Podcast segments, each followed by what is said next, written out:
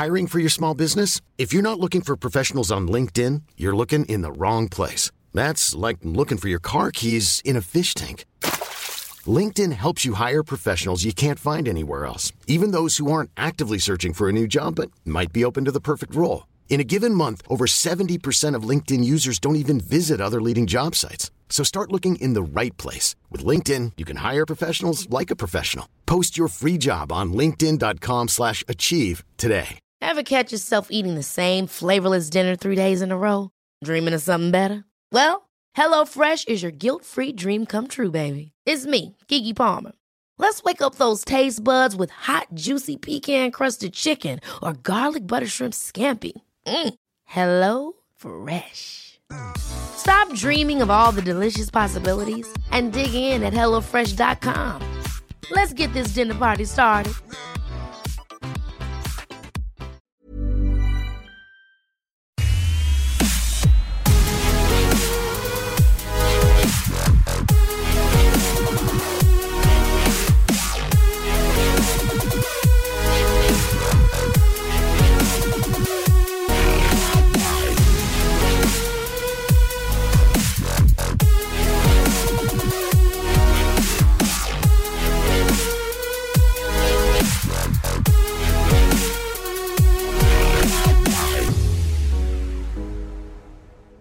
G'day, folks, and welcome to Australian UFO Sightings official podcast. I'm your host, Anthony Goodall, and you're listening to Encounters Down Under.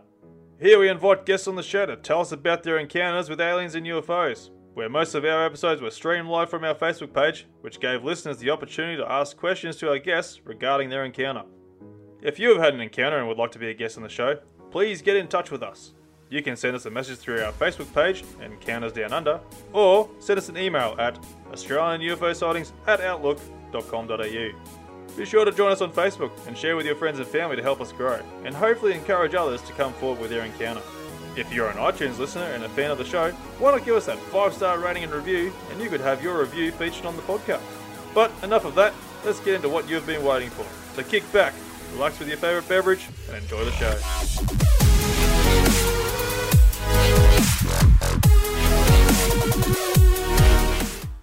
G'day, folks, and welcome to another episode of Encounters Down Under. Grant Levac joins us on the show, who has taken it upon himself to hit hard at the Australian government in terms of their actions in response to the recent release of admitting to the existence of unidentified aerial phenomena by the American government. He also discusses how you can help Australia pull their finger out, so to speak, to take the matter seriously and discuss it more openly. So please welcome to the show, Grant. Mate, welcome to the show. I'm Thanks for coming coming through. on. Yeah, and look, thanks for having me. I really appreciate you uh, you inviting me on and giving me a chance to you know have a chat with your audience and, and give them a, a sense as to um, what I've been able to uncover and discover through my research and and FOIA requests uh, for for information down under. So it's it's good to be with you. Yeah, no, mate, absolutely fantastic, mate. Because um, look, you've obviously sort of come out of the shadows, out of nowhere, and next minute you just popped up and like you've actually gone straight into the hard yards there, and like you're just like all all shots firing at the government there to try and figure out what the hell is going on on our side of things when it comes to the whole UAP phenomenon. So, mate, look, t- um, let people know who you are in general and where you sort of come across to go and start going into this whole UAP task. Yeah, so to, to give you, I guess, a bit of backstory, uh, I'm based in in Melbourne, originally uh, from from Sydney, born and bred, and I've, um, I mean, I've always had a fascination for this topic ever since I was a, a young fella. Uh, you know, my my dad, when I was around about seven years of age, eight, seven, eight years of age, he took me to a, um, a UFO photo exhibition that they had on at the time at the um, Centrepoint Tower, now called Sydney Tower. And I remember it was these big blow ups, these black and white blow ups of all these famous, uh, you know, UFO sightings from back in the day. And I remember one of the the photos that was you know blown up on this big canvas was the the McMinnville photo from from the 50s. And I remember just staring at that photo for what might have been a good 10, 15 minutes, just immersing myself in that environment and thinking how frightening but also fascinating it would have been to, to stand on that rancher's farm and just be looking at this anomalous object in the sky that you've never seen before. And that really captured my uh, my curiosity from a, a young age. And then growing up as a, a young fellow you know every wednesday night at nine o'clock you'd be watching the x files and I, I had a subscription to Fortean Times. And uh, i just always had a fascination for the topic but it wasn't until I guess the New York Times articles that came out in December of 2017 that it really piqued my um, my interest. And prior to that, my interest had kind of ebbed and flowed. So ever since really, you know, 2017 and probably more um, more so throughout COVID, I've really entrenched myself in this topic and and just tried to soak everything up as best I can as a sponge. Uh, and just learn as much as I can from so many different people on this topic. And and I, I mean, I'm really just standing on the shoulders of giants. Like there's guys like, you know, Bill Chalker, Keith Basterfield, Paul Dean, uh, Ross Coulthart, who's done some incredible work from an investigative journalist perspective. Uh, John Greenwald Jr. in the United States doing a lot of FOIA work. So I've really learnt from these guys and uh, tried to, you know, um, engage my elected representatives in Australia to get a sense as to, well, what is Australia doing about UAP UFOs because our US ally and Five Eyes partner is taking this very, very seriously. But Australia doesn't seem to be doing anything, nor have they done anything since 1996 when they cancelled or they no longer decided to no longer investigate.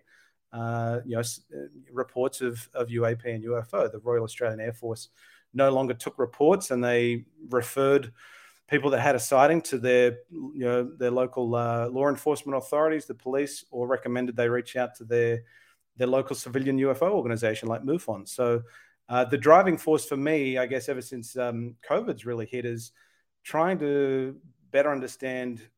Well, why is Australia not taking UAP so seriously when our US ally is?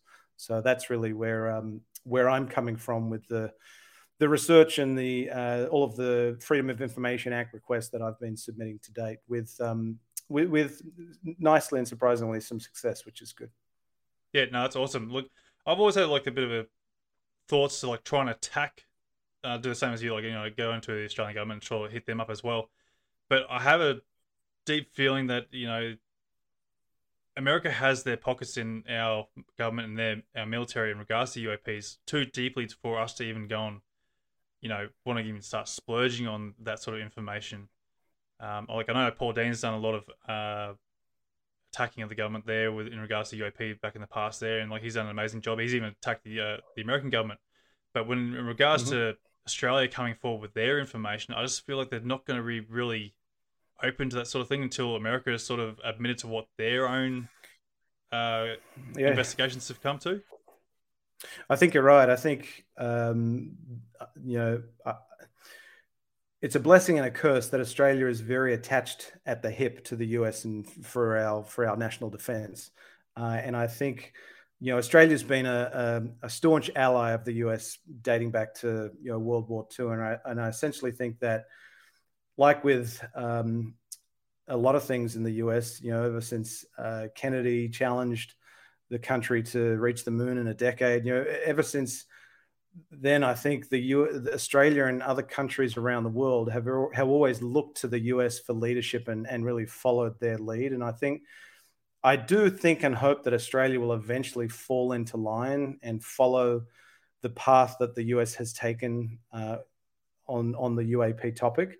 Um, I'm just not 100% sure why they're you know it, there's a few things that are happening. Either the, either Australia is the, the Australian government or the Australian Department of Defence is watching very closely as to how this is all playing out in Congress in the US and what um, reception this is going to receive uh, by the US public, because I think there's still a lot of political stigma and um, potential political suicide that a lot of people associate with this topic. But you know, to a lot of the elected senators and members of parliament that have concerns that touching this topic is political suicide, I would say to them, well, have a chat with, you know, uh, the senator for Tasmania, Senator Peter Whish-Wilson, who on the 27th of October last year at the, the Senate estimates hearing, he challenged then uh, Chief of uh, Air Force Air Marshal Mel Hupfeld on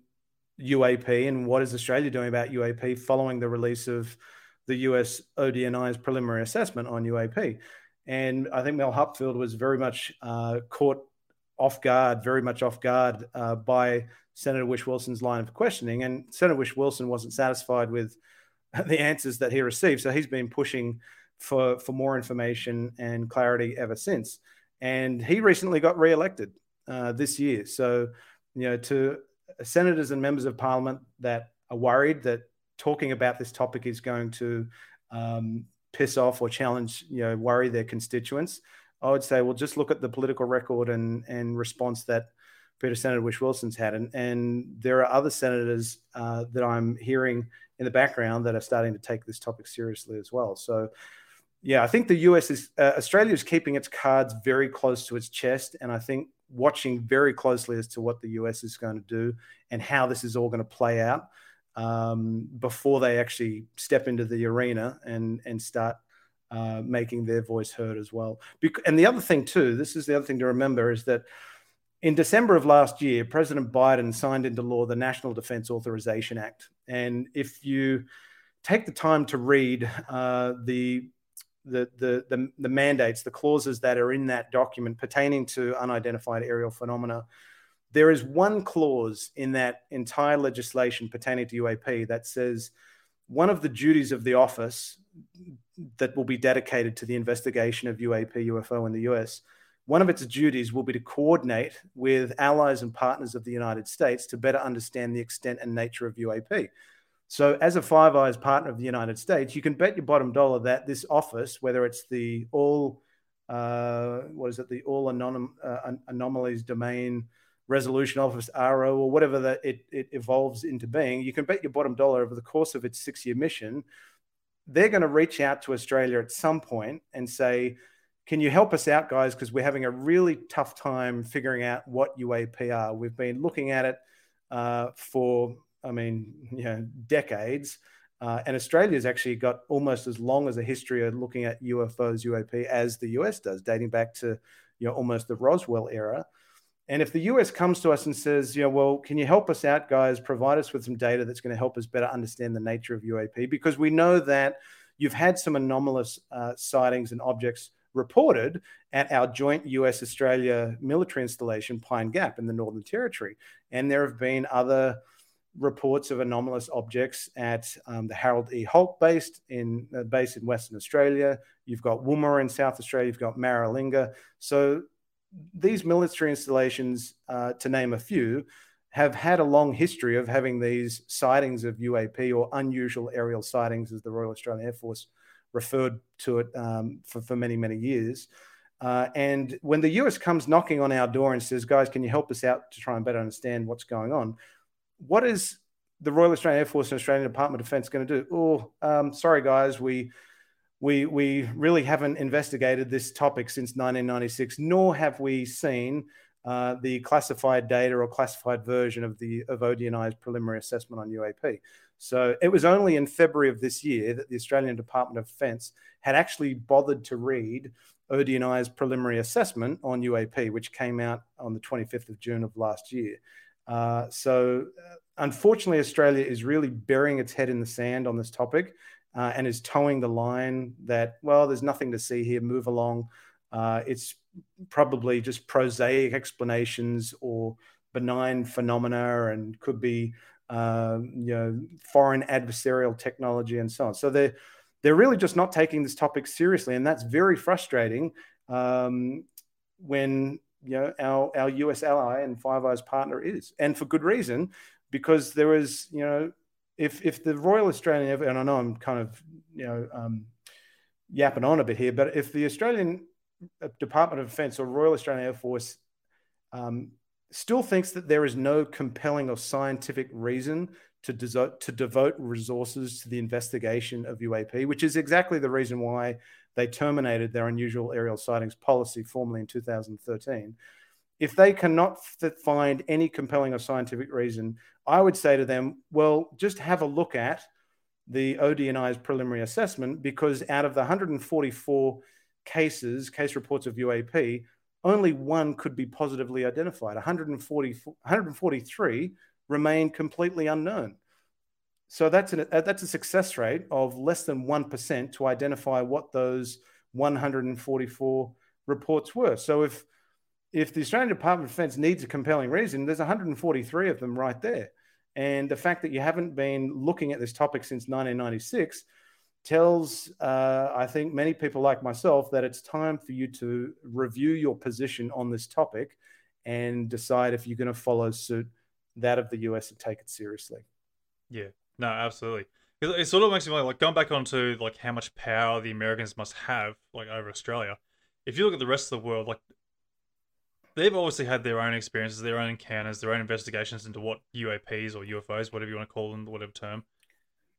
There's so many different countries around the world that America doesn't really touch on. You know, like they're not really they have that strong an alliance with to be able to control them, saying, "Hey, look, don't be going revealing anything special."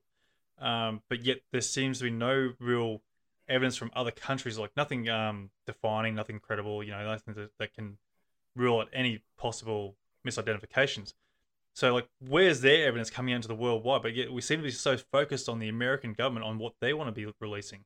Yet we've got like you know Russia, for instance, China. They they want to go obviously like maybe the same boat too, of um they don't want to go and reveal how much they know about uh, unknown technologies just yet. Maybe I don't know. There could be other reasons, but you still have those smaller countries that don't really have much involvement with the Americans to be able to you know say like look we have found these little weird things you know UFOs or whatever but still nothing gets released. Well, look look what happened only a couple months ago. Brazil held um, a, a, public, I believe it was a congressional hearing, went for about five five and a half hours, um, talking about the the UFO issue as it pertains to Brazil. And Brazil has had um, a, a, long history of having you know sightings, uh, and the military have been involved with um, you know I wouldn't say dogfights, but tailing or trying to chase chase down uh, UAP. I mean, there's one example where another country outside of the US US is talking about this topic and taking it seriously, and then you have obviously Australia's other Five Eyes partner and and border ally with the US, Canada. You know, Canada is now taking this topic very seriously and and has concerns around well what what threats do UAP close, uh, um, pose to our nuclear um, capabilities and installations and nuclear powered assets? Uh, and I mean, if you go through over the, the, the, last couple of decades, I mean, France, France has a long history of, of taking this topic very seriously. I believe they they published some scientific um, papers, materials uh, a good number of years ago saying that you know this is this there's a there there to this phenomena and it needs to be studied uh, and taken seriously and uh, you know scientific scrutiny and scientific method needs to be applied to this topic.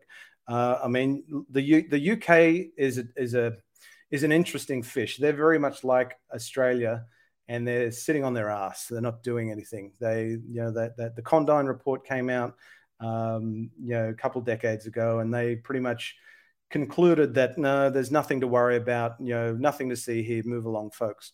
Uh, but there are other countries around the world that are um, that they've had have a history of talking about this topic and taking it seriously. And I think more and more countries are going to start following um, the loud noise that the US is making, the Americans are making, uh, and and start to follow their lead. I mean, Russia and China, we know that um, China, uh, you know, has um, a program from from all accounts. It has a program to investigate this phenomena. Uh, you know, you have, I mean, there is the the famous incident over Iran in the the late seventies. So you know, it's it's not like this issue or this topic is isolated to the US, but I think that the US has the largest and strongest military power in the world that there's a combination of real phenomena um, happening in the the skies above uh, North America,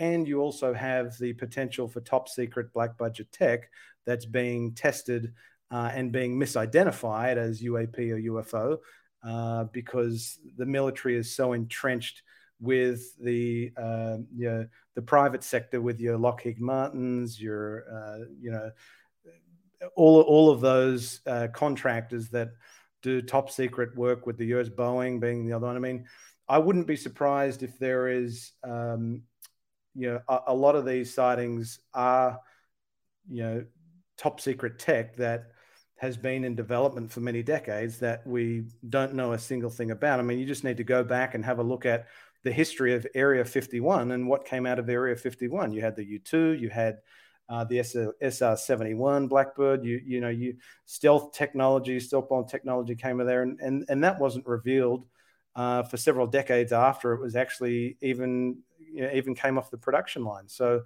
um, yeah, I think that you know the US is making the loudest noise on this topic because of the I think the the military presence that they have and the sheer uh, populace that's over there. But uh, I think that other countries are going to be uh, more open to talking about this topic because they feel that they feel that they can now do so uh, and not be ostracized or ridiculed uh, or uh, or see the, the same level of stigma that has plagued this topic, sadly, for 75 years, because US lawmakers and uh, members of the US Department of Defense are now actively talking about this topic and they're encouraging uh, you know, their military aviators and personnel to come forward and report on it, which they, they haven't in the past. So stigma, unfortunately, I think is a is a product of the military. I mean, for so long, there's been a, a an, an, effort to um,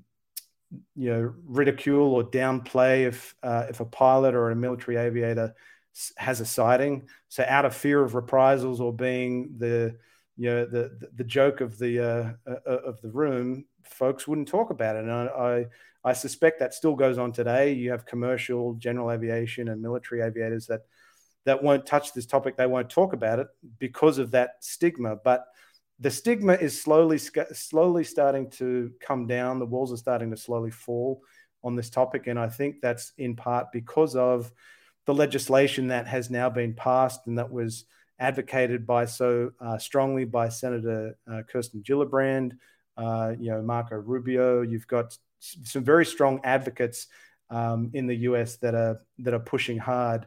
Uh, Tim Burchett, you know those those guys uh, you know they're they're they're having some big conversations um, publicly and behind closed doors where they've been exposed to some pretty pretty uh, apparently awesome and hair raising stuff that's got them concerned enough to the point where they've now passed some pretty big legislation that is going to force the US Department of Defense uh, to reveal its hand and be and start to be a lot more transparent on this topic.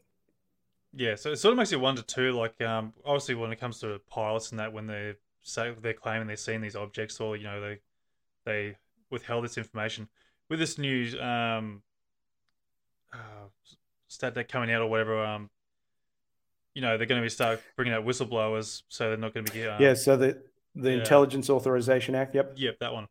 Um, with these pilots, is there going to be like any accountability held with the governments or any uh, companies, businesses that uh, have been, uh, you know, giving reprisals to these pilots there where they're being losing their jobs or you know they're being questioned with their mentality.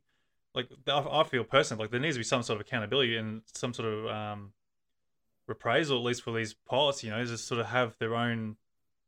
Uh, you know, I, I agree with you. Yeah, I mean, he- heads will certainly roll because there's a lot of folks that have been their lives have been ruined um, for for talking out and just you know stating what it is they saw. They don't know what they saw, but they saw something and they say something, and then um, their job security is threatened, their pension is threatened, they're they're made to be uh, you know they're, they're ridiculed and, and made fun of. So I think the the ambitions that the U.S. Congress has with the the uh, the Intelligence Authorization Act, when hopefully it gets signed into law this year, um, the the anti reprisal legislation and whistle, whistleblower protections that are in, incorporated in that bill uh, are significant. So you, are going to see a lot of folks that were not able to talk because the, they had a they had a, um, a non disclosure agreement or just the nature of their um, you know top secret security clearance. They couldn't break their security oath they're now going to be a position where they can come out and talk about this probably more so still behind closed doors to congress in a in, in in a closed session but they'll be able to finally say you know say what they know and say what they've seen uh, and if there are reprisals taken upon people that say something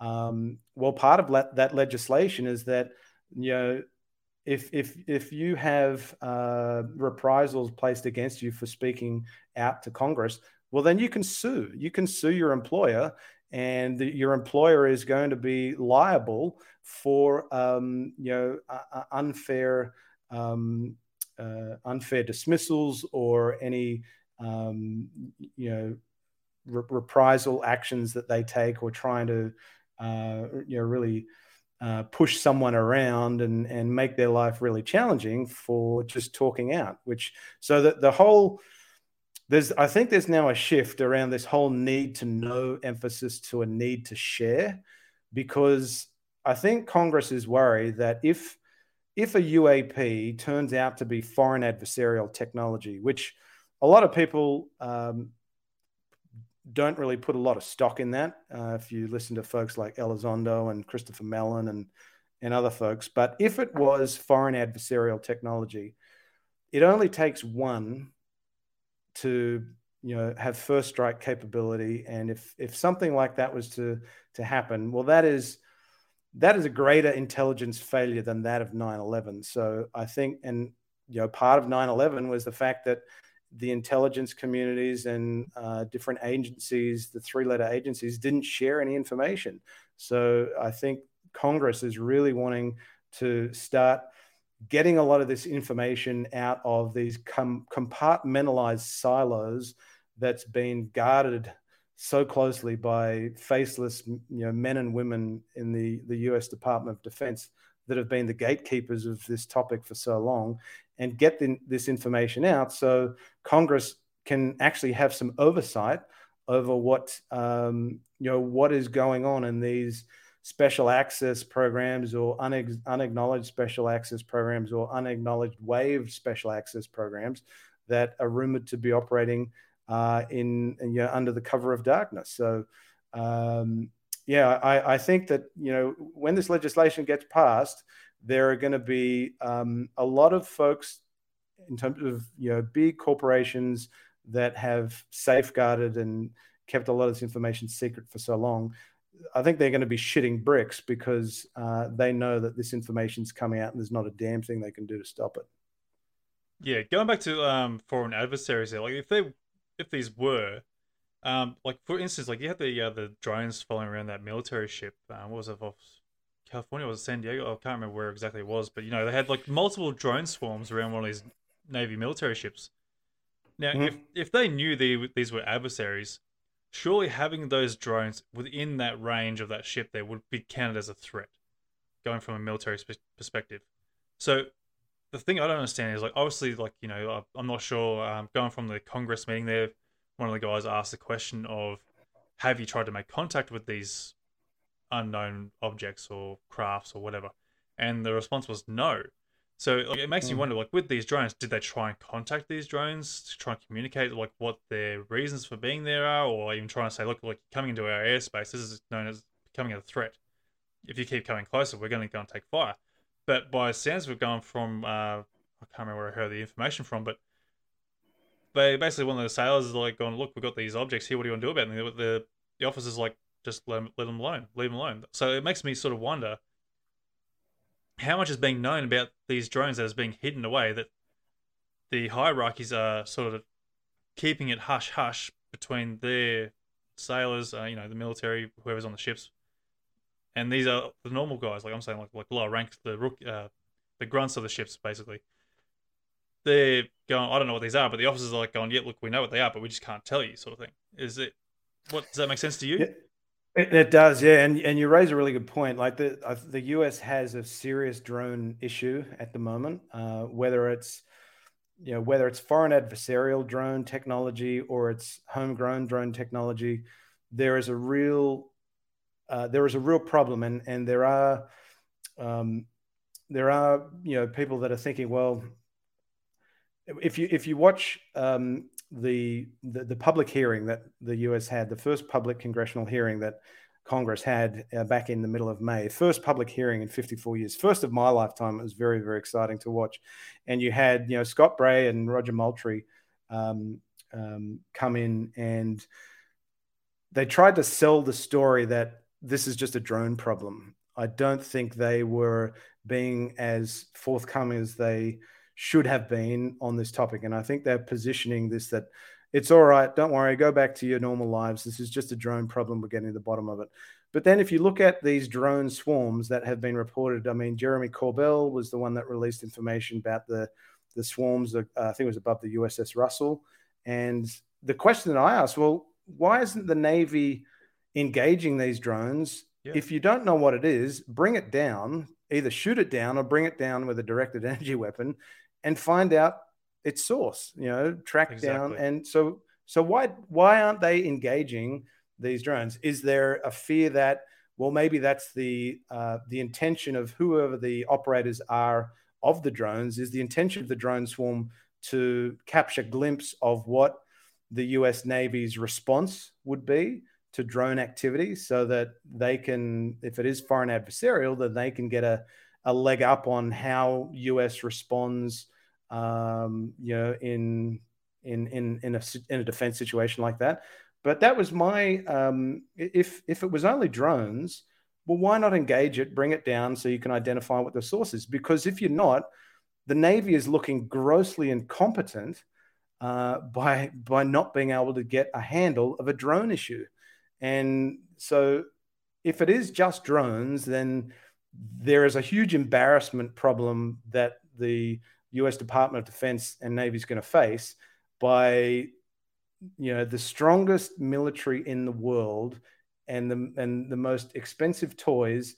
If the U.S. is not able to identify the source of a drone, then it's got some big problems on hand on its hands. If it's not a drone, uh, or, or, if it is, um, you know, let's let's say, for example, it is a drone, but it's of non-human intelligence, then okay, well then that's exactly why we need a program like um, AARO uh, that U.S. Congress is pushing for to investigate this and and get to the bottom of it and have you know members of the military proactively report these accounts rather than uh, you know going to the, the, the, you know the captain of the vessel and uh, it just being you know flubbed off or, or brushed aside by the the commanding officer. So if you watch, one thing I will say is if you watch um, Lieutenant Ryan Graves, who was uh, part of the squadron that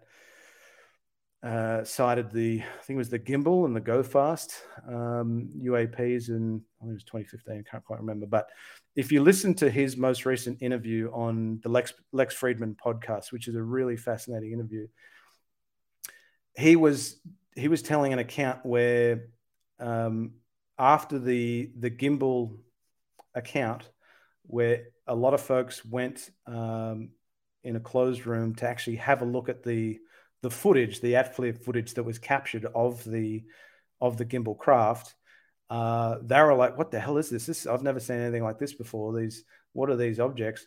And the commanding officer, the captain of the ship, comes down, walks in the room, sees what's on screen, and within a couple of seconds goes, "Huh," and then turns around and walks out. So Ryan Graves was under the impression, based on what he um, he you know relayed in that interview, that there are people that know what these things are. Uh, that his impression was the commanding officer of that ship, the captain, knew what he was looking at. So either these um, are, you know, uh, UAP that are known about um, that the military don't want to touch it, or it's something closer to home like some top secret black budget technology that you know, commanding uh, those that are in positions of authority and um, commanding officers and captains have been told to shut their mouth about um, because it's it's it's top secret tech that only a few folks have a need to know. And my issue with that is this: if Ryan Graves has been pushing hard on, well, UAP pose a potential safety of flight risk, and if if the Boeings and the Lockheed Martins of the world are testing top secret technology and black budget tech that the likes of military aviators have never seen before, and that is you know appearing to defy the known laws of physics and act in ways that folks have not seen before. If this technology is being tested on US soil uh, with without the prior knowledge of military aviators, then the US Department of Defense has it's it's that's a massive breach of duty of care that it has of its military aviators and personnel. So, and that's where I think if this all comes out that um, you know there is some uh, there, there has been um, you know if these if these stories of crash retrieval programs are true, which Congress is really trying to tr- chase down via this this new legislation via the Intelligence Authorization Act. If crash retrievals are in fact true, and there have been efforts to re, re reverse engineer uh, non-human craft, and if you listen to the, the, the likes of people like Frank Milburn, who have um, his sources have told him that the US has been able to rever- reverse engineer a, a, a shitty version of a UAP in quotes. And if if if the US has in fact recovered and reverse engineered top secret tech uh, and are testing that tech on military aviators without their knowledge, then heads will roll. Yeah, it sort of makes out. you wonder too, like um, just how much has been hidden in this world, um, just by all that, like you know, because like you know, Roswell being the first real big sort of crash retrieval, basically, and I suppose like if you, if you want to look down that sort of path there, like our technology sort of boomed from that.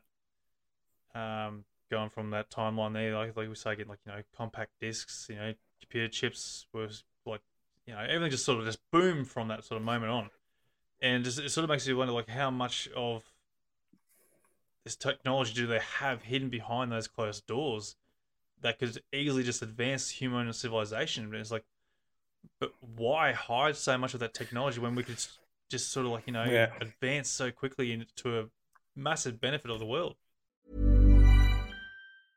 Cool fact a crocodile can't stick out its tongue. Also, you can get health insurance for a month or just under a year in some states. United Healthcare short term insurance plans, underwritten by Golden Rule Insurance Company, offer flexible, budget friendly coverage for you. Learn more at UHOne.com. Many of us have those stubborn pounds that seem impossible to lose, no matter how good we eat or how hard we work out. My solution is PlushCare. PlushCare is a leading telehealth provider with doctors who are there for you day and night to partner with you in your weight loss journey. They can prescribe FDA-approved weight loss medications like Wegovy and Zepbound for those who qualify. Plus, they accept most insurance plans. To get started, visit plushcare.com slash weight loss. That's plushcare.com slash weight loss. Millions of people have lost weight with personalized plans from Noom like Evan, who can't stand salads and still lost 50 pounds. Salads, generally, for most people, are the easy button, right? For me, that wasn't an option. I never really was a salad guy. That's just not who I am. But Noom worked for me. Get your personalized plan today at Noom.com. Real Noom user compensated to provide their story. In four weeks, the typical Noom user can expect to lose one to two pounds per week. Individual results may vary. Wow. Nice. Yeah. What you're hearing are the sounds of people everywhere putting on Bombas socks, underwear, and t-shirts made from absurdly soft materials that feel like plush clouds. Yeah, that plush. And the best part? For every item you purchase, Bombas donates another to someone facing homelessness. Bombas. Big comfort for everyone. Go to bombas.com slash ACAST and use code ACAST for 20% off your first purchase. That's bombas.com slash ACAST. Code ACAST. I'm with you. That and I'm 100% with you. That's my massive gripe. And and I posted this uh, not long ago on on Twitter, and my comments were if you know, call me naive, but if it turns out to be true that the U.S. government has successfully recovered or has has uh, you know had these successful crash retrieval programs um, and has um, you know sacrificed the advancement of human civilization in favor of national security, then that that pisses me right off. Yeah. Uh, because you know, think of the the trillions of dollars that have been wasted on space exploration, on um, you know, trying to help impoverished and, and poorly developed countries of the world. I mean, if there is this technology out there that, um, you, you, know, has propulsion, a propulsion system that we've never seen the likes of before and, and, and operates in ways that defy the known laws of physics, then that's technology that science could uh, benefit from understanding and researching and studying. Uh, and just you know think of the the technology and advancements that could come from that. So that's why I'm I'm really um, hoping that these you know a lot of people say if well Roswell 75 years ago to this this year you know a couple months back if there was in fact a uh, a craft that was recovered um, and it's been you know sitting uh, in you know, a, a, a, top secret military installation like an S4 or an Area 51 or where, wherever it might be. And for 75 years, the you know top scientists that work for or contracted by the U.S. Um, uh, military industrial complex, if they can't figure this out because they've so com- compartmentalized their special access programs and you know um, unacknowledged special access programs and UWSAPs, because scientists can't talk to one another or share and share or collaborate on better understanding the science, then you know that that's just um, that just tells you that science does not benefit from compartmentalization.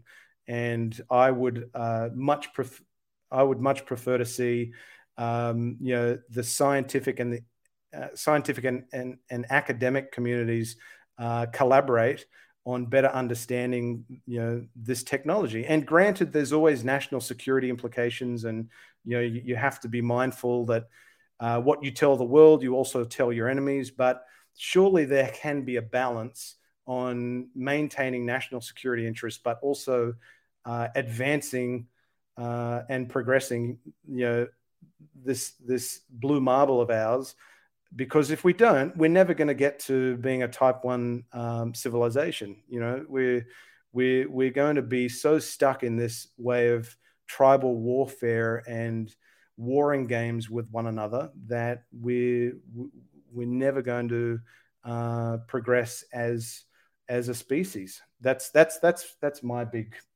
fear and gripe anyway. Yeah, when you talk about compartmentalizing scientific research and whatever, like you look at NASA back in the 60s there when they were trying to get to the moon. Um, and now they say, like, we can't get back to the moon because we lost this technology. That could be a result of this whole um, compartmentalizing the scientific research into building rockets and that. And the guys who were in development of building these rockets to get to the moon continuously for, was it like uh, 14, 15 missions to the moon or something like that? Um, don't quote me on that, I don't know. but um, yeah, no, you're about right. I think. Um, um, but yeah, all of a sudden it just it, it just went kapoof. Um, it was like, oh, we can't, we're not going to the moon now because we can't afford it, or you know, it's whatever reasons they've come up with. But yet they're saying they can't get back to the moon because they don't have the technology anymore. It's like, well, how do you just lose decades of research into building rockets to get you to a to the moon, basically? And it's, just confusing on how this government works. That's so so um, you know supposed to be so efficient and you know so advanced in their own ways, basically, but yet still can't control how much of their own information that they're trying to con- contain for themselves. You know, it's really strange. You know, and I mean, look what happens when government become, becomes complacent as well. You know, NASA's become complacent, and as a result, that that gave rise to the Elon Musk's of the world, and you know, the the um, the Jeff Bezos, and, and those guys are now um, at the forefront. They're the you know at the frontier of uh, in you know developing technology that's gonna that's gonna get us beyond the moon. And and you know Elon Musk is on. He's he's laughing all the way to the bank because now NASA is paying him for every uh, every launch that you know he puts up and and and gets new satellites up there or you know the the Artemis mission. I mean, look at the Artemis mission as an example. And and I'm a I'm a big um, supporter of NASA. I actually I really uh, admire the the ingenuity and the innovation and the and the brilliant minds at NASA. I do think that they unfortunately um, have been given scraps in terms of funding. I mean, if you look at the Artemis mission, which has now been scrapped for its second launch, and hopefully is going to launch again soon, they're they've you know they're essentially they haven't got any money to do anything new, so they're having to reuse the um, you know the uh, the, the engine systems from the Challenger spacecraft. You know, the the, the, the sorry, not the Challenger, the, the shuttle, um, the shuttle, uh, you know, the, the, the space shuttle crafts, which were retired, um, uh, uh, you know, almost two decades ago. So, you know, it's it's unfortunate that NASA has kind of fallen by the wayside, uh, and they they led the charge for so many years, and they were seen by the rest of the world as you know, if if we can get to the moon in ten years, then we humans are capable of doing anything. And then after they stopped going to the moon, um, they seem to lose that that um, that appetite for for new discovery. I mean, the exceptions to the rule obviously are you know the the amazing work that the Hubble telescope has done, and now the James Webb um, telescope. I mean, that's that's really exciting to see what comes out of James Webb. Uh, and but you've you've now got um, you know these these uh, other private enterprises that are leading the charge, and and I really um, advocate for and, and value the work that you know Professor Avi Loeb is doing of the Galileo project. You know he is saying, well, we're not going to wait for the government to tell us what is in the, in our skies. We're going to go out there and look ourselves because the skies aren't classified. So they're, you know, as the professor of uh, astronomy at Harvard University, he's uh, he is gathering a coalition of scientists and academics uh, and people, philanthropists that have a lot of money, uh, and in you know trying to build these uh, th- these new technology telescopes in the effort of trying to capture uh, a high resolution, high fidelity image or footage of a, of a UAP. So they're not waiting for the likes of the government to provide them with that data. Um, they actually, Avi Loeb doesn't want any government data because if he does, if he gets it, it's classified and he can't do anything with it. He can't open source it. He can't get other scientists to look at it. So I am, I have more hope for uh, an endeavor like the Galileo project than I do uh, for some form of disclosure to come from um, the the US or other governments uh, around the world. So uh, I hope I'm wrong on that, but that's you know I think uh, Avi is his head is in the right place, and he is he's not driven by ego, uh, and he's not um, he's not plagued by stigma. He's just you know he, he's just he knows what his uh, mission is, and he's going for it. Yeah, it's sort of frustrating too. Like when uh, they even like when they first brought out the initial footage there of admitting to UAPs there, what was it 2017? I think with the Tic Tac there. Um, like as good as it was, but it just wasn't convincing enough for me. Um, I I'm sure a lot of people will be feeling the same too, because like it doesn't really show much compelling evidence to say look, this is actually a UFO craft. You know, it could be uh, foreign adversaries, it could be um, non-human technologies.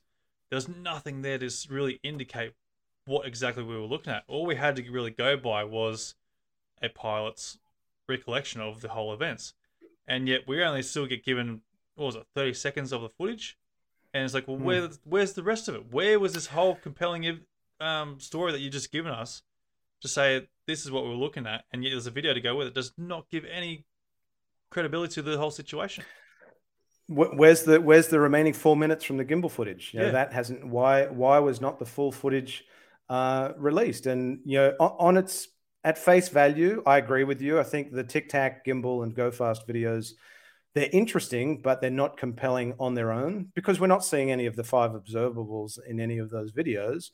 We're not seeing um, you know uh, instant acceleration. We're not seeing anti gravity. We're not seeing uh, you know, evasion of radar detection. We're not seeing transmedium capabilities. You know, what all of the five observables, we're not seeing any of them in any of those videos. But then, if you take the totality of those videos with the uh, the visual, uh, you know, the visual evidence or the visual sightings, I guess, from the the pilots, the sensor data that is available. I mean, you've got folks like for the Nimitz incident, instance uh, incident with the Tic Tac. You know, you've got uh, Kevin Day uh, reporting that the Tic Tac was picked up at 80,000 feet and then just dropped down to, was it 20 feet, 15 feet above sea level in, in a matter of a second. Uh, so, so that data, you know, when looked at in concert with the available ATFLIR, the video footage with pilot testimony and other data, starts to give you a, a bit of a picture that there is there is something strange here that warrants scientific scrutiny and investigation. And it's unfortunate that the the general public, the, the taxpaying public, has yet to see see uh, any of the videos that um, has really um, flabbergasted your lawmakers behind closed doors. And if you listen to folks like Hal Puthoff, who say that you know there is in the possession of the US government the highest resolution and highest fidelity footage and imagery of UAP that you can imagine. The US taxpayer, unfortunately, is probably never going to see that footage. Uh, but we need something other than what has been made available at the moment because it's too ambiguous. Ambiguous. It's not. Uh, it's not definitive enough. We need to see some high fidelity, high resolution imagery that is going to, um, you know, convince i mean we're already convinced us in this community that know that there is a phenomena but it's about you know convincing and uh, and increasing an awareness to folks that have no idea about this topic that just go about their lives and just do their nine to five and would prefer to watch the Kardashians on their smartphone at night. That's fine if they want to live their life just going about that and you know ignorance is bliss mentality, no problem. But I'm sure that there are a lot of folks out there in the general populace that would find this topic as fascinating as I do if they were to see some more convincing data, which I unfortunately we unfortunately we haven't seen that convincing data to date. Um, you know that has been uh, verified and corroborated by multiple uh, sources and sensors and, st- and so on. So, and hopefully that's why an endeavor like the uh, the Galileo project may be able to produce that um, that that data that we're looking for. So, uh, but I will say it is one of the gripes that I've had, and I know I kind of yap on and, and go on a different tangent, but one of the gripes that I've got in Australia is not only is the Australian Department of Defence burying its head in the sand and not wanting to touch this topic, the Australian mainstream media is also very, very slow on the uptake. Um, credit to them that they are starting to cover this topic more frequently than they have in the past but they're still um, they, they're not exercising an ounce of journalistic due diligence on this topic.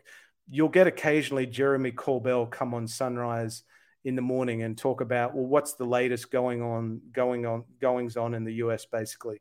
And he'll and and credit to Jeremy Corbell you know I a lot of people may not agree with uh, his narrative. I mean I think he's done a great job of trying to increase an awareness of the UAP topic to the masses. And and I credit the mainstream media for doing that, particularly Ross Coulthart with his now three documentaries that he's produced through the the Seven News Spotlight program. Uh, you had Liz Hayes do a program on Nine not long ago, so you know Tens talked about it. Uh, the, the the the mainstream channels are talking about it, but none of them to date have have challenged Australia's defence leadership on this topic and asked the question of the Minister for Defence and Deputy Prime Minister Richard Marles, why is Australia not taking UAP seriously when our US ally and Five Eyes partner is? That's the question I want the mainstream media to ask. So people like me don't have to ask it and try and get to the bottom of it through Freedom of Information Act requests. So that's my uh, frustration with the media is that they're they're still not taking this topic seriously like they should be. Yeah, honestly, I feel like the Australian government should just come straight out afterwards at least saying, look, we are looking at this as well. You know, um, obviously, America's handling it as a, a potential threat to you know airways, our own defense departments, and stuff like that. You know, and obviously, like it, if America is holding it as a a uh, potential threat, then the whole of the world should be considering it as a potential threat as well. Absolutely, and so, that and that's the whole angle that I've been pushing. My questions have been repeatedly, what what strategies are you you being the Australian Department of Defence and Royal Australian Air Force, what strategies are you putting in place to mitigate the risks inherent that UAP pose, not just military aviators, but commercial pilots as well? I mean, you've got I mean, to give you an example, you know, the Royal Australian Air Force stopped investigating UFOs in 1996. I queried with the um, uh, Roger Stanovic. I can't pronounce his surname if I've uh, botched that, but he's the the director of MUFON Australia and New Zealand. I reached out to him when I was doing some of my research, and I asked him, well, across a comparable time range that the the UAP task force in the US was looking at these 144 case reports of UAP, you know, from 2004 to basically 2021. How many Australian reports of UAP were received by MUFON in that time frame? And they had received 1,178 reports of UAP in that comparable time frame. Now, surely there'll be a percentage of those that are prosaic, misidentification.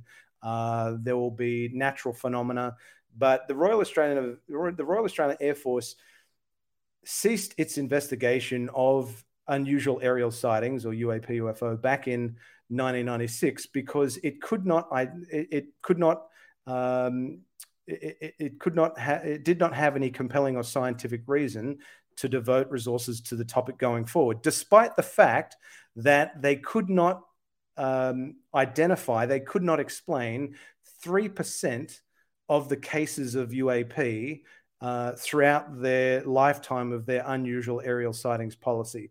Now, 3%, if you take 3% of that 1,178 figure that I gave you from MUFON, that's about 35 cases of true unknowns. They could be true UAP.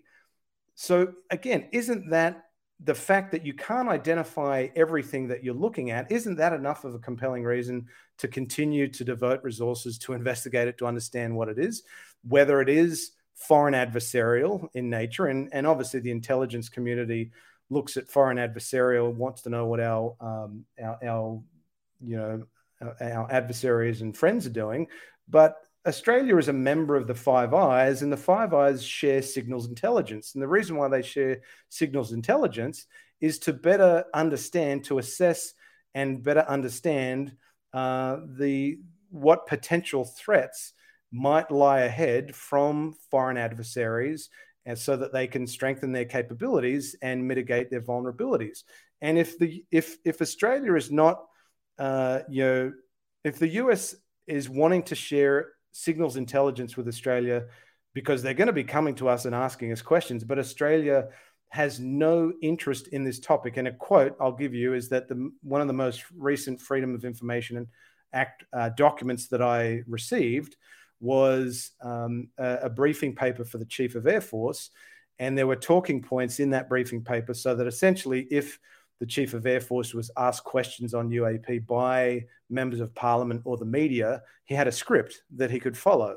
And one of the questions was, uh, you know, to the effect of, uh, does the uh, does the Australian Department of Defence um, has the Australian Department of Defence collaborated with other countries and allies on this topic?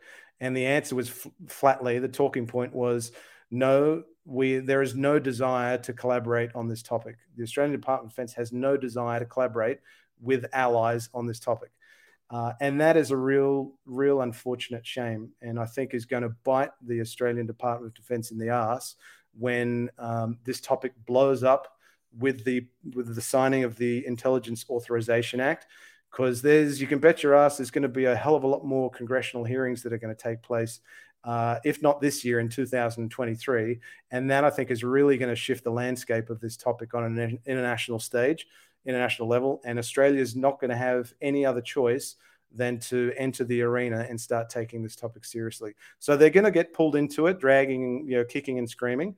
Um, I just want them to be a bit more proactive and get into the game, you know, get off their ass and get into the game before they're actually dragged into it. And uh, they look like a bit of an embarrassment to the other developed countries of the world. Yeah, absolutely. Obviously, I hope the rest of the world sort of follows suit and start actually sharing everything they know or anything basically on what they have in this whole situation. Because um, as frustrating as it is, yeah, Australia is really lagging behind on this whole concept. Um, for so long. We've had so many sightings, encounters, um, historically, as you mentioned earlier on the show. There's been so much that's happened, you know, like um, that needs to be released, needs to be explained at least. Um, like you look at you look at Westall of um, all um, sightings. You know, that's over 100 people there, buddy, seeing this thing there, and there's still no explanation. Like that's the biggest cover up of Australians' history with the UFO situation, and that's just gone yeah disappeared with that sort of information. Totally by the wayside. I, I agree with you. And and look, if if Westall was a, a prosaic explanation, well, where's the where's the documentation from the the Air Force uh, to indicate well what its determination was? Uh, what determination did it make on what could explain the Westall incident? And apparently there was, uh, you know a comprehensive report that was compiled by the then Department of Supply, which has conveniently and mysteriously vanished. It's no longer, uh, it can't be tracked down. So I think Westall is certainly um, a, a, cold case that uh, would, it, it, would be, it would be wonderful to see uh, that revisited at an, at an official capacity and have that looked at again because it begs more questions than it does answers. You know, there's there are so many witnesses. You had a teacher, uh, I can't remember the gentleman's name, but a teacher observed it, and then he was essentially told to shut up and uh, keep his mouth shut. Why? Because it was um, a true. It was it was the true phenomena, an unidentified flying object that potentially could be non-human intelligence, or was it a top secret project that was being tested and that happened to go belly up and um, and have a bit of a um, an, an early landing, and it's you know it was exposed to uh, you know all these all these kids. I mean, one way or the other, you know, Westall was now what fifty years ago, so I think it's I think you know it's it's time for if it was top secret tech, well, I think it's a safe bet for the military to now come out and reveal what it was. But if it wasn't, and it was something that is still unexplained to this date, then that's a compelling reason for it to be further investigated. Yeah, absolutely. Um, I was going to say something then too. Now I've lost my train of thought now because it's um, yeah, um, oh, where was it going with it now? Well, it's, and you know, Westall is, I would say, on par with, uh, you know, the, the the Ariel school case out of Zimbabwe. I mean, I know that um, the Ariel phenomenon was a, a, great documentary that came out a couple of months ago, but that's, you know, Westall is really Australia's version of the the the Ariel school event to a degree. Not so much what was seen, but the fact that you had so many witnesses uh, observe and report, uh, you know comparable um, descriptions of i mean sure there's discrepancies over time because everyone's memory fades certainly after 50 years but if you were to look at uh, the you know the the witness testimony what they saw what they drew i think you have um, a pretty good uh, there's there's some alignment there with what what they all saw. So if it was if it does truly remain unexplained to this day then yeah absolutely it's one that should be um, should should warrant further investigation and and and scrutiny. Yeah, uh, it also makes me wonder, like going on a bit of a um, you know, a bit of a, a deeper deeper down the wormhole sort of thing, like going on control of how much information is being shared and all sorts of stuff. It sort of makes you wonder: is there some sort of like I'm going to say extraterrestrial or something like that, some sort of higher being control that is giving this information, like a, slow release, you know, um, on how much information is being taken out, how much is being given. Um, it sort of really does make you wonder how much is, or who in in that matter is controlling this whole agenda of the information. You know, what's being kept secret. Yeah, there's this this you know I think um, disclosure. Like I remember Lou Elizondo said that um, you know, he he he would, would always frame it as well. Disclosure's already happened. Well, I think disclosure is very subjective. It means different things to different people. I mean, if you if disclosure to you means that UFOs are real, then 100% disclosure has already occurred because the U.S. government has said that UAP are real. There are you know there are these things that we cannot identify.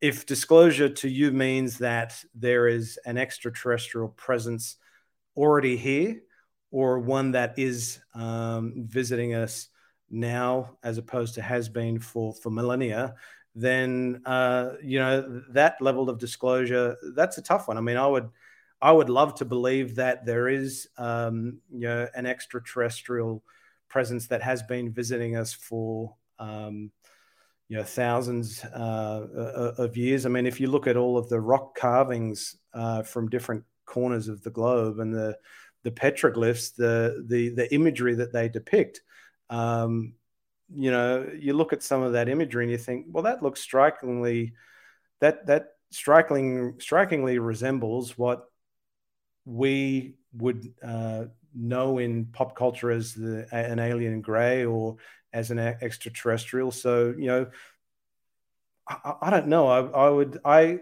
my hope is that disclosure. Um, there seems to be this kind of drip feed of information that's been happening since 2017 and you got this very slow release of information trying to uh, trying to almost desensitize the general populace that there is this unknown phenomena that we're uh, you know if, if, if the governments of the world know more than what they're telling then they want to slowly drip feed this information to the populace so that there isn't this fear and panic and you know world financial markets don't just you know overturn overnight so is there this drip feed of disclosure, or is there uh, this is this all leading up to one significant event, which will be um, you know concrete and irrefutable evidence that there is um, there is uh, life beyond our planet. We're not alone in the universe. I mean, yeah, that's the, the, the if we can answer that big question, you know, the three big questions are: Are we alone? is there a God and what happens when you die? And if we can answer, are you alone? Are we alone? Then, man, you're going to get so many more people looking up the, at the stars with uh, intrigue and wonder and, um, you know, wanting to aspire to uh, reach the stars. And you're going to have a, a huge, I think, um, uh, blow up of people wanting to immerse themselves in the discovery sciences and, uh, you know, um, astronomy and and space exploration that if, if there is this uh, disclosure that we aren't alone in the universe, that's only going to benefit humanity, I think, and move us forward. So um, I hope that there is a significant event as opposed to this kind of desensitizing drip feed of information because that's it's painfully slow and it's frustrating. We've been waiting 75 years uh, and we still don't know a lot more today than what we did in 1947.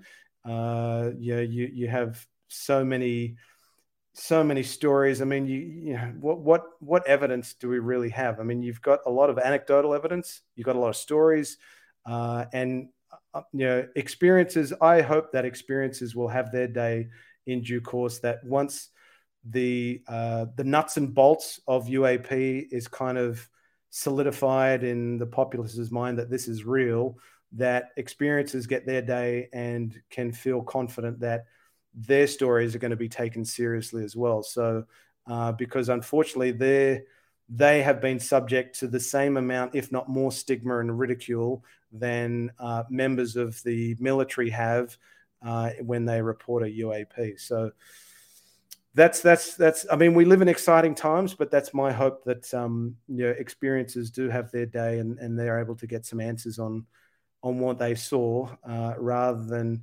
having to live with the shame and the embarrassment that they tell someone what they saw and they're fearful that they're going to be made fun of by just recounting what they saw with their own two eyes. They can't explain it but they saw something. So i hope that they um i hope they get get, get some peace over time when we know more information. So, yeah, yeah, absolutely. You know, like there's so much stigma and ridicule attached to the whole subject in general, and like as you're saying, like just the the public, um, especially on social media, you see it everywhere. Like people just getting thrown to the dirt. You know, just saying like you're full of shit. Like, and I'm like, this isn't to say like or give it discredit to anyone's sightings and stuff like. But obviously, yes, a lot of things do get misidentified. You know, there's a lot of explanations to a lot of things that have an easy explanation. It's just um, people need to go and sort of do a bit of homework, get an idea of you know what is out actually out there. Like you know, people confusing Starlink or even planets in the sky, um, not keeping an eye on the astral formations of um, you know constellations, etc., and all sorts of stuff.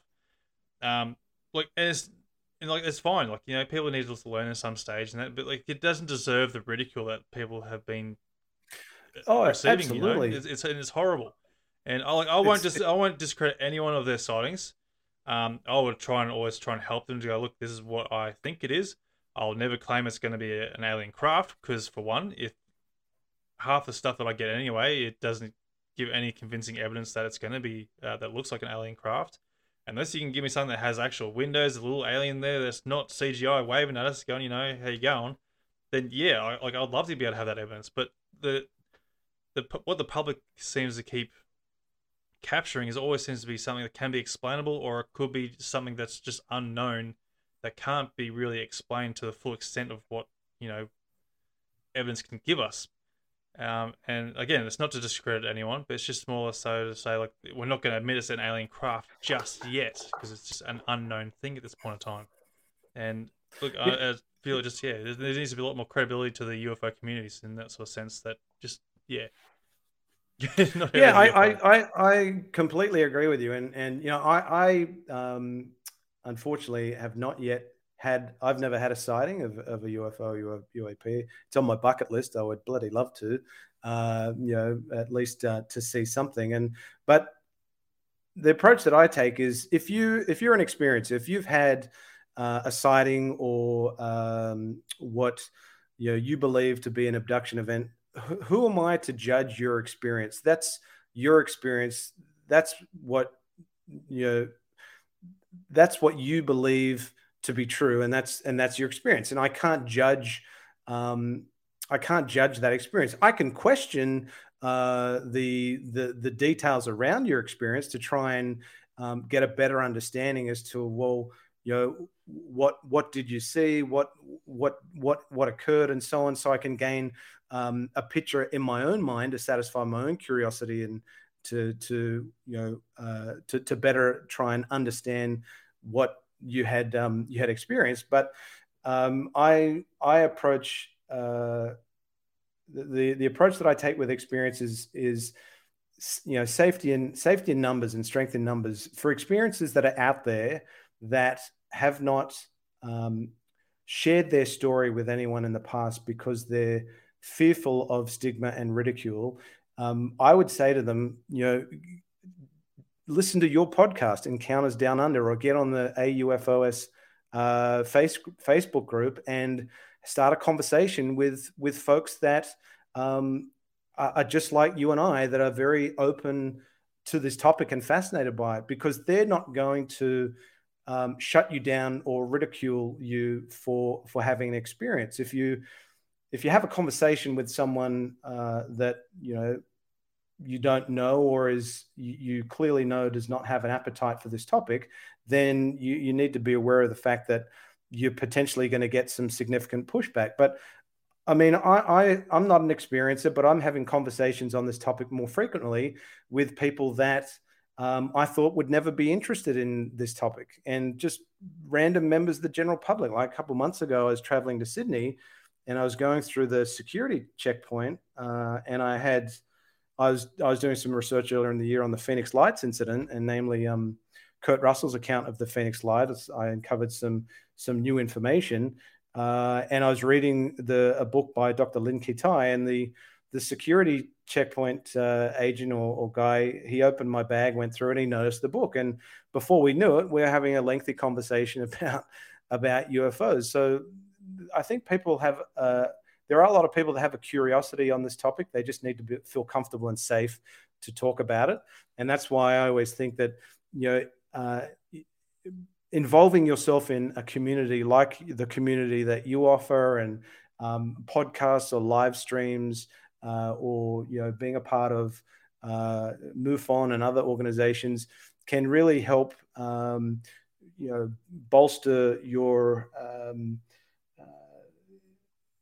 can can help you come out of your shell and and you know make you realize that there really is safety in numbers and strength in numbers if you uh, surround yourself that have a like mind of of your own then uh, it's it's it's much easier to start talking uh, about this topic. And the more you talk about it the more you will feel comfortable about it and the more you will uh, do it on a more frequent basis. And that's very much where I've come from. Like I, throughout COVID, uh, I was just sitting on the sidelines watching uh, a lot of live streamers and podcasters talk about this topic, and it was an event called the the Big Phone Home, which was an activism event that was uh, trying to encourage you know, everyday folks that had uh, an, appetite and a curiosity for this topic to engage their elected representatives and demand greater transparency from uh, from the government and demand that the government take it more seriously. So being being involved in that event for me really helped me get off my ass and uh, and get in the game rather than watch on the sidelines and learning from people like John Greenwald Jr., who runs the blackvault.com. And he's been, uh, you're doing some wonderful work uh, revealing information through the Freedom of Information Act in the United States for more than a couple of decades. So I've learned from John and I've applied uh, those learnings to, you know, uh, trying to uh, gain information that I have a right to. We all, as taxpayers, have a right to information. So, if there's documentation that the Australian government has on UFOs or UAP, I have a right to that information and I can ask for it. And I can do it through the Freedom of Information Act. And that's what I've been doing. And uh, over the last, I would say, six months, it's, uh, it's revealing some pretty significant information. Uh, reiterating the mindset of the Australian Department of Defence and Royal Australian Air Force that they have absolutely no desire to touch this topic. And uh, if more and more people um, that were in my position that have never reached out to their elected representative, their member of parliament, or the senator before, if more and more people do that and start asking their elected representatives, uh, well, why isn't Australia taking the UAP topic seriously when our US ally is? Uh, the more people that ask that of the elected representatives, those elected representatives are going to then ask questions of the Australian Department of Defence, the Royal Australian Air Force, and they're going to get answers because if Senator Whish-Wilson, as an example, um, if he submits, if he has questions that he wants to ask at a Senate estimates hearing, like he did in October of last year, uh, the the defense leadership is obligated to answer his questions. Whereas if I submit a Freedom of Information Act request, um, you know, they can reject my request based on the administrative burden that it may put on the Freedom of Information team because there's a big issue with freedom of information uh, in general at the moment. It's in need of reform. So the more uh, members of parliament senators that senators we can get engaged on this topic and take it, taking it seriously, uh, their questions go straight to the top of the pile. Their questions will get answered, whereas you can only uh, go so far with you know uh, securing information through Freedom of Information uh, Act documents. It's good. It, it often a Freedom of Information uh, you know, release will reveal more breadcrumbs for you that might form part of a larger loaf of bread, so you can then go after other information. But um, I, I, do strongly believe that if we all engage our elected representatives uh, consistently and persistently on this topic, Australia will start to uh, will will start to um, to listen and uh, and hopefully take it more seriously, rather than just waiting for things to develop in the US and then them just feeling like they have to get into the game. We can force their hand by demanding transparency now and reach out to our elected representatives.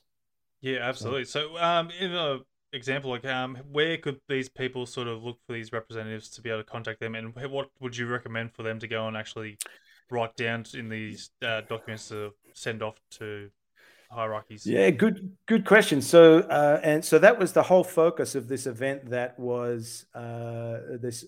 It was an all day online uh, live stream activism event called uh, the Big Phone Home Three, and uh, I had the the privilege and pleasure of being uh, invited to participate in that event, and I had a one hour interview time slot with uh, with the hosts, uh, Louise Jimenez, Ratherby Squidding, and uh, Jane Kyle. They were the, the organizers of this event.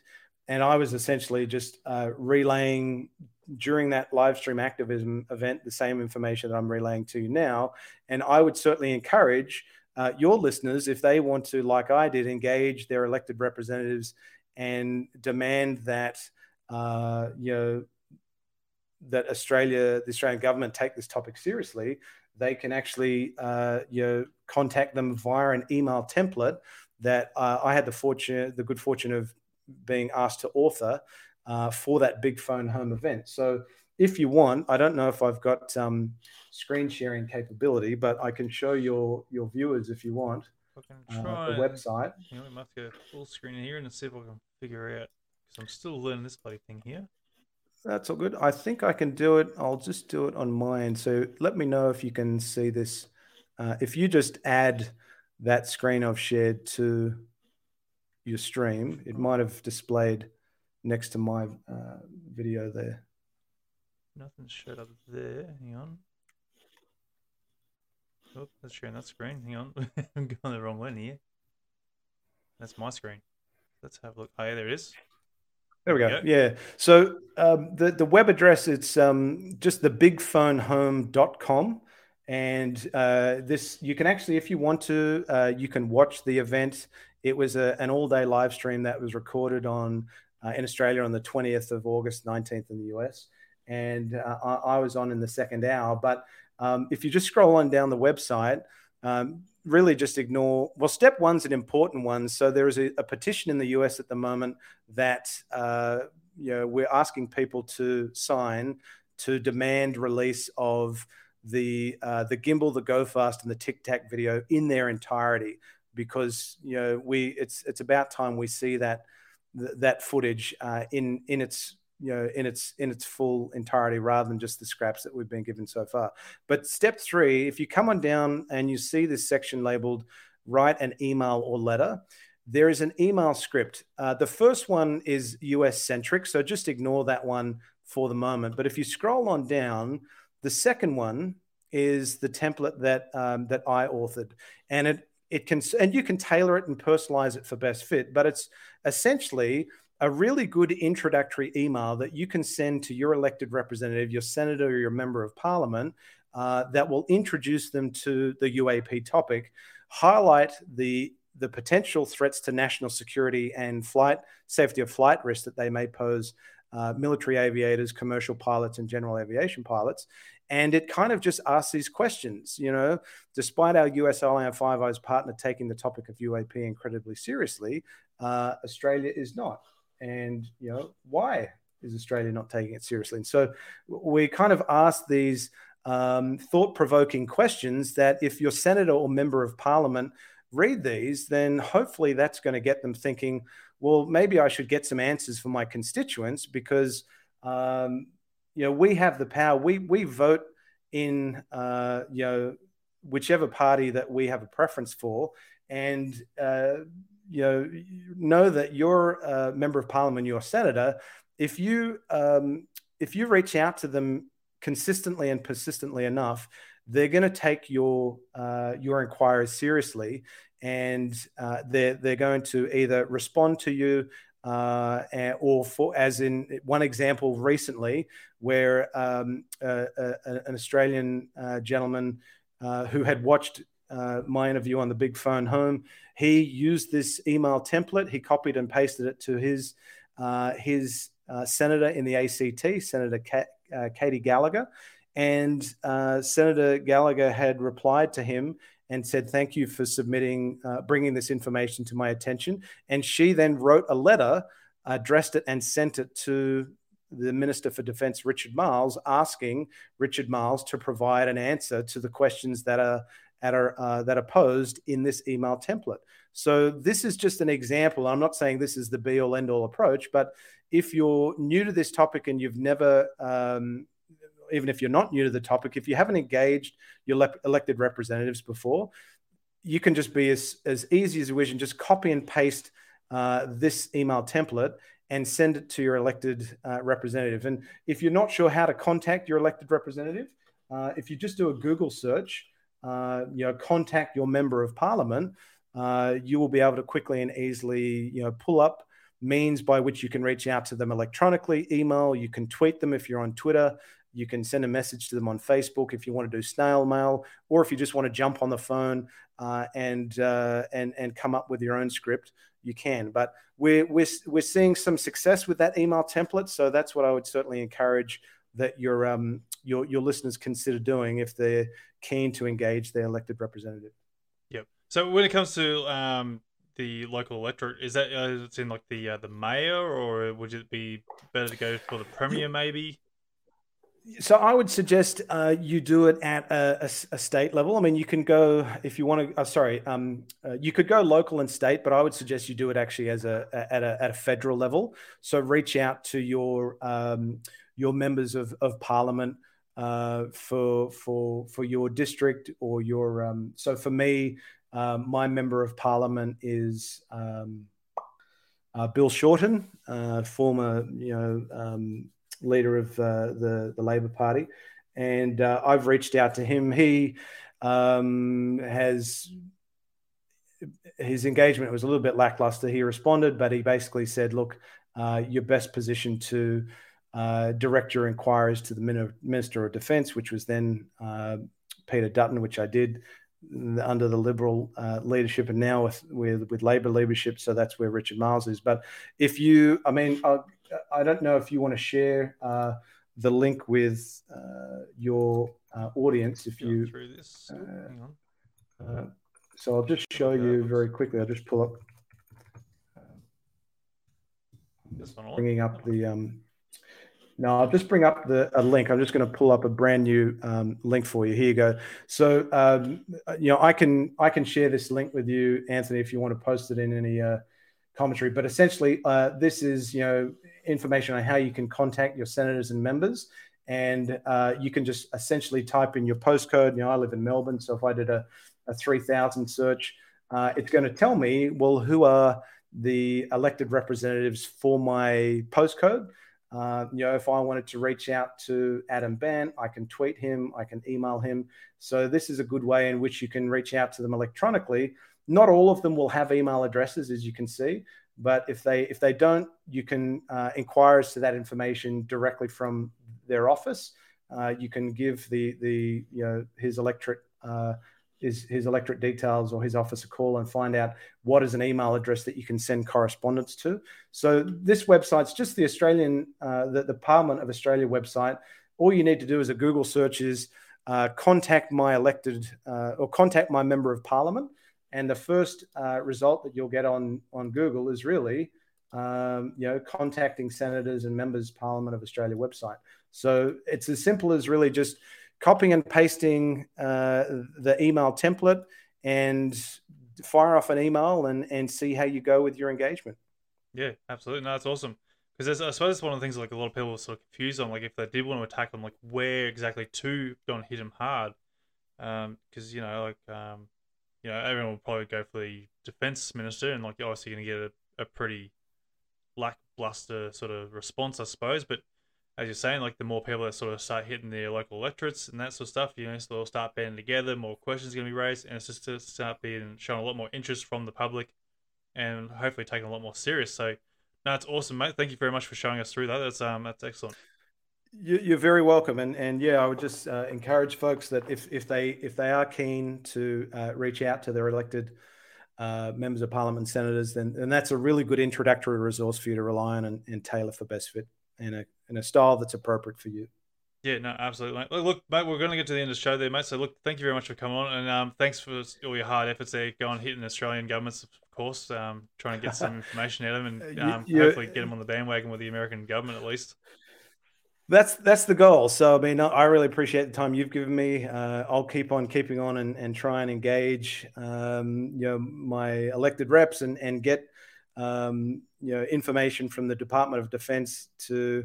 Um, the, the goal is to uh, apply enough pressure through Freedom of Information Act requests and having more people ask questions of their elected representatives on this topic that they have to come to uh, they'll, they'll have to come to a point where they'll they'll need to conduct a formal review of their current position on UAP because the current position of the Australian Department of Defence is we don't have any protocols or reporting mechanisms in place to investigate UAP or collect any data, and we haven't since 1996. We don't want to touch the subject.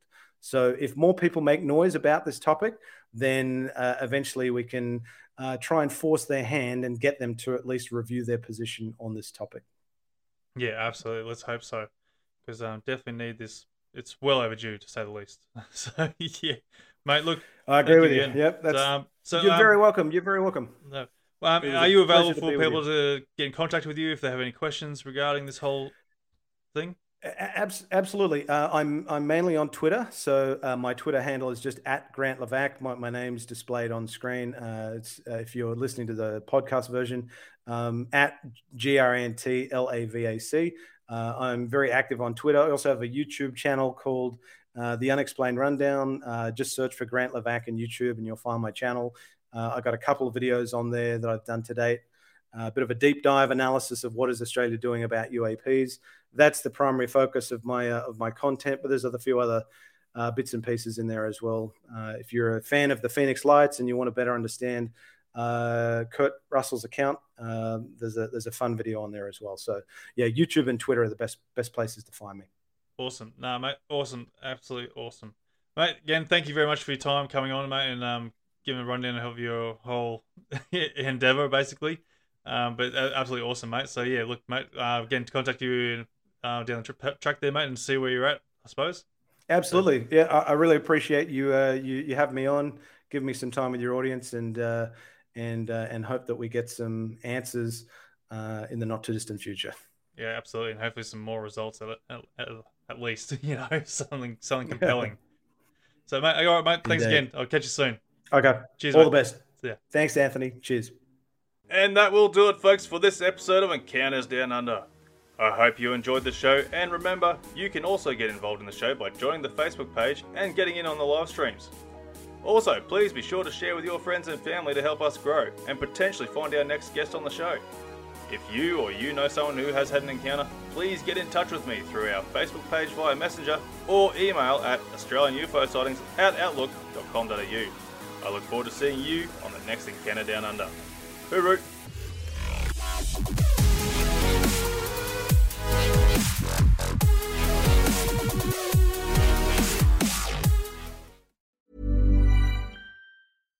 Hi, I'm Daniel, founder of Pretty Litter. Cats and cat owners deserve better than any old fashioned litter. That's why I teamed up with scientists and veterinarians to create Pretty Litter. Its innovative crystal formula has superior odor control and weighs up to 80% less than clay litter. Pretty Litter even monitors health by changing colors to help detect early signs of potential illness. It's the world's smartest kitty litter. Go to prettylitter.com and use code ACAST for 20% off your first order and a free cat toy. Terms and conditions apply. See site for details. Ever catch yourself eating the same flavorless dinner three days in a row? Dreaming of something better? Well, HelloFresh is your guilt-free dream come true, baby. It's me, Keke Palmer. Let's wake up those taste buds with hot, juicy pecan-crusted chicken or garlic butter shrimp scampi. Mm. Hello Fresh. Stop dreaming of all the delicious possibilities and dig in at HelloFresh.com. Let's get this dinner party started.